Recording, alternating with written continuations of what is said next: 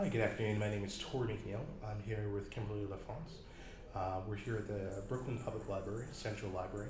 Today is February 8th, 2017. And uh, Kimberly's going to be doing the Let's Talk uh, 2016 Our Streets, Our Stories. So, Kimberly, tell us about 2016.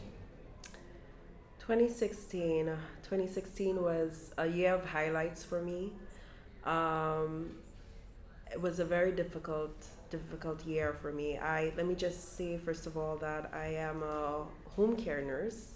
I've been a registered nurse for the past nine years. And um, 2016 was when i saw i think my most difficult year in terms of um, employment um, in home care. And um, so I had worked. Um, I had I had worked in in Staten Island, um, in Brooklyn, and also in Manhattan doing um, home care visits, and um, what had happened was that there were some changes in Medicare Medicaid guidelines that made it very difficult for some companies to make profit off of um, off of the visits offered, and hence the reason why I had uh, a difficult year in 2016.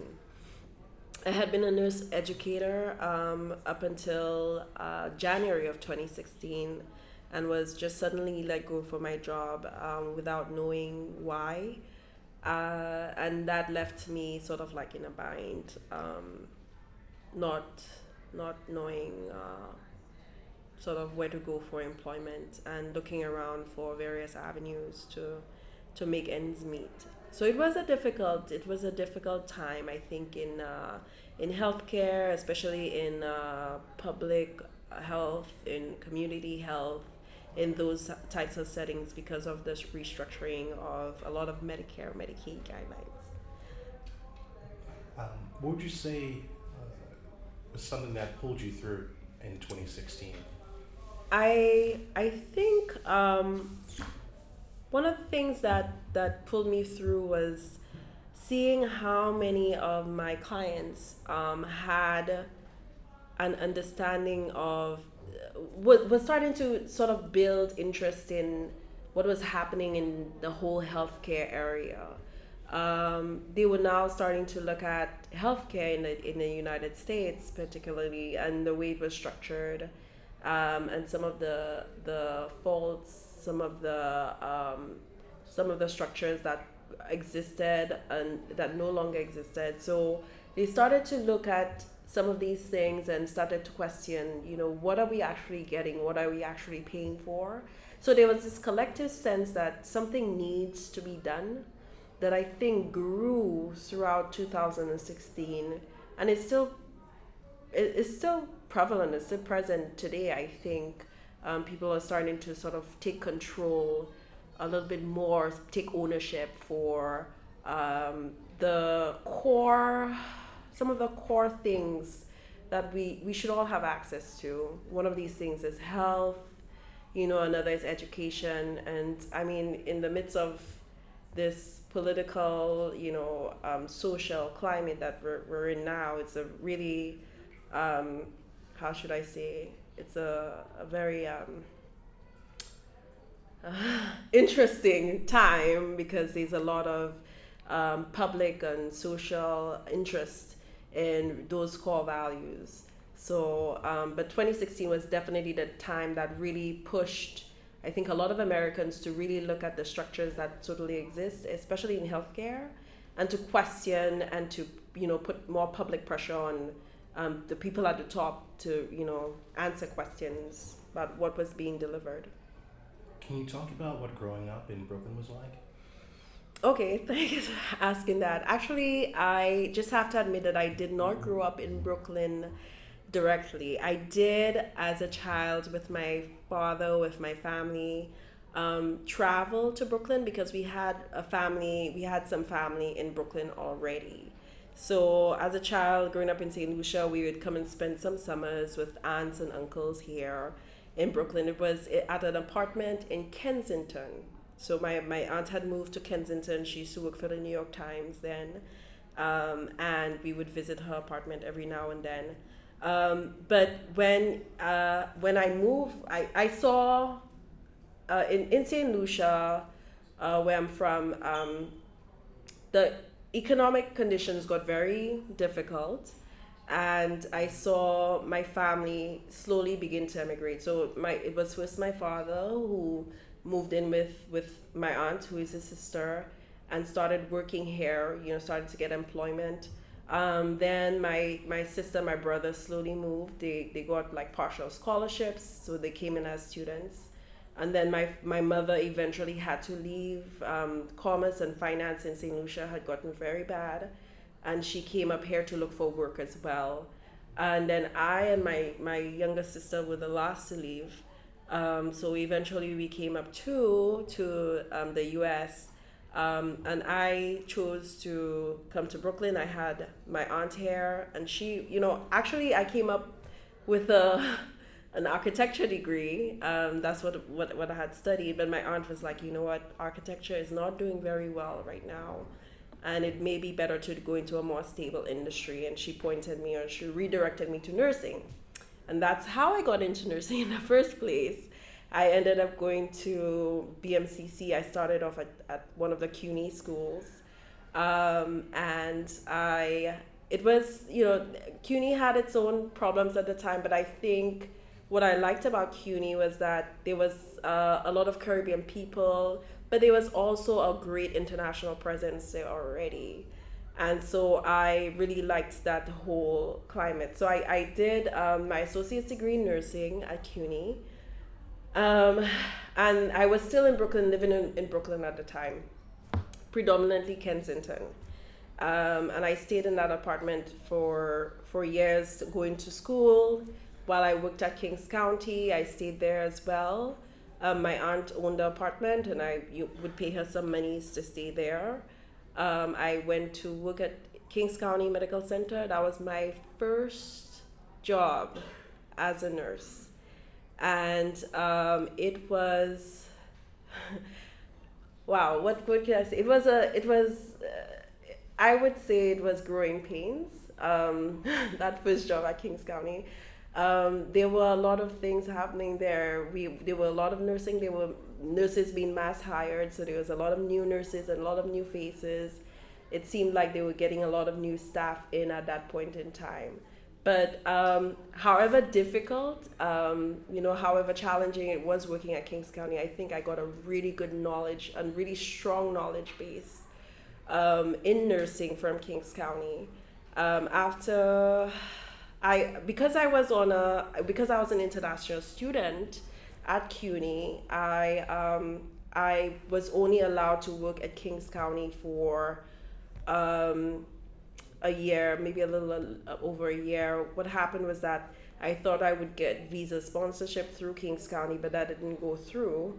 So I was forced to go back to school um, in order to maintain my student visa and not um, not uh, you know overstay my my my my visa. Um, so I went back to BMCC. I took some subjects. Then I went to City Univers- uh, New York City College of Technology, which is also part of CUNY. They had a bachelor's degree, and what I really liked about them was that they were able to taking some of my subjects from my associate's degree in St. Lucia. So that was great. You know, it really helped me financially, and I I really met some.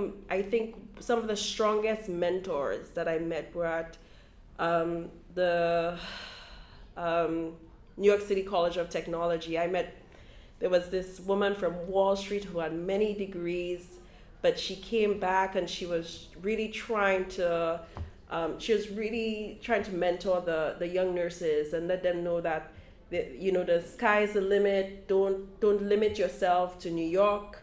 You know, move around the U.S. I had some really strong um, female mentors there. There was a professor, Prof- Professor Rafferty. I think she's now the chair actually, but she, you know, in, encouraged us to get involved in political action as well. She encouraged us to, you know, you know, sign um, petitions for fracking and whatnot. And so we and, and to attend nursing day at at um, Albany. So we, uh, I got a really good, I think I got really good mentorship, especially female nurses from from the um, New York City College of Technology, which I really great. I, I, I really liked. I also had. I decided then too to do just something creative. So I did creative writing there, and I met a professor who really encouraged me to to to look into writing, to look into you know expression. So I did more poetry, creative stories. Um, she was also herself a writer, Professor Mushabak, and I actually published some you know some short pieces with her, got them published there. which is so um, I have like a small play, a short play that's published in an anthology, America's Best Short Plays, um, and 2011 edition, I believe so I really met a good group there that I think helps me to move to my next level. Um, to not only look at nursing, but look at nursing in combination with creative work. And um, that really helped me. Um, it was also Professor Mushabak, um, the creative writing instructor, who um, told me to look at a different type of degree. So I was looking, I wanted to also pursue further studies, right? Um, and didn't know where to go. I, I kind of felt like I was lost. I belonged to this world, nursing, which is very clinical and scientific. And then there was also this part of me, the creative, the writerly, artistic part of me. And uh, so she, she told me about this degree at Columbia University called narrative medicine. And so I applied, and with her help as well, got accepted into the narrative medicine program at Columbia University. That's what I did my master's in. Um, and there, I think Columbia, I mean, it opened a lot of doors for me. Um, helped me to really understand myself, give me a, a, re- a really good grounding of self knowledge. Then I met so many other people there writers, artists, I mean, that program is really, really very great. Um, the whole purpose of the program was to empower patients to tell their own stories um, and to own their own health, own their life. You know, it's about ownership and empowerment. And um, that was really great. So I, I, I graduated from Columbia um, middle of 2015. And then after leaving Columbia, um, I think what also made 2016 challenging was not only the existing um, um, problems in the job market, but that I had come out with a new philosophy that I was no longer the same person. Like after doing the masters in narrative medicine, I think um, that master it just shifted my whole focus, and so I wanted to be in a place where I could practice or you know the foundations of narrative medicine where now my philosophies would align with um, what I had learned in narrative medicine and what I also innately believed um, that there that people should have some ownership over their health and their lives somewhat and that um, health is a shared space um, so I um, I found it difficult after leaving narrative medicine. I actually spoke about that just um, the other day, and going out into the world and finding um, organizations, finding platforms where um, I could also see health as shared spaces where um, the employees, clients, um, patients had some level of involvement and engagement with themselves, with the organizations, with their own health and environment. Mm-hmm. Um, so now going forward in 2017, uh, what is something that you're looking forward towards? I'm looking forward to finding that space or even creating that space um, that would allow me to to take narrative i think take the new me the me that graduated with my masters and and move forward. And you know i i believe that there are spaces there. I, ju- I just haven't found them and I'm, you know, I, I actually did an interview today at at a organization which I think would be really great, and it's moving in that direction. It's called EHE International. So we'll see, you know, what happens. I'm hopeful that um, something positive comes out of it, and that um, that I, I if I don't find those platforms, that I am in a position to create them myself. I think I have the connections to do so. The resources are always an issue, but um, it's something that I can definitely look around and see what's there. Just takes research and sometimes time and patience. And patience. These things don't happen overnight. Um, the changes in healthcare um, did not happen overnight. And so I have to keep that in mind as well and keep hopeful that these changes will happen eventually you know um, and just to you know keep a hopeful hopeful eye and keep looking for yeah so um, just to wrap it up um, if you could give your, your some advice to the next upcoming generation what advice would you give to them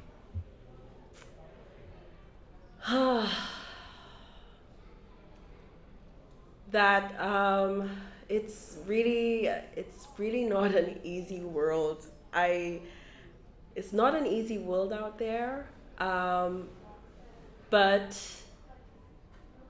it's good to to take time, regardless of the challenges, to gain some sort of self knowledge, to know oneself, and uh, to get in touch with the things, the core principles that make you you. There are some things that you should not ever change for any organization, for any person, um, because they form the core of who you are.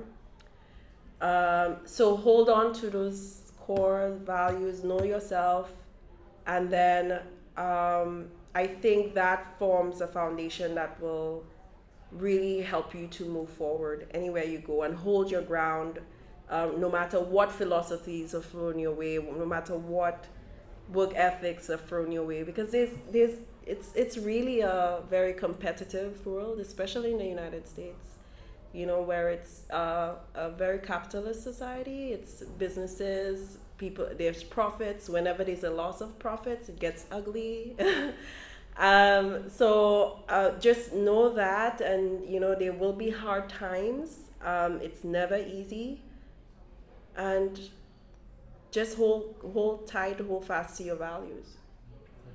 Thanks a lot, Ms. LaFonce. It was definitely a, an honor and a privilege speaking with you. Yeah. And thanks for speaking with the Brooklyn Public Library. Let's Talk 2016, Our Streets, Our Stories. Thank you.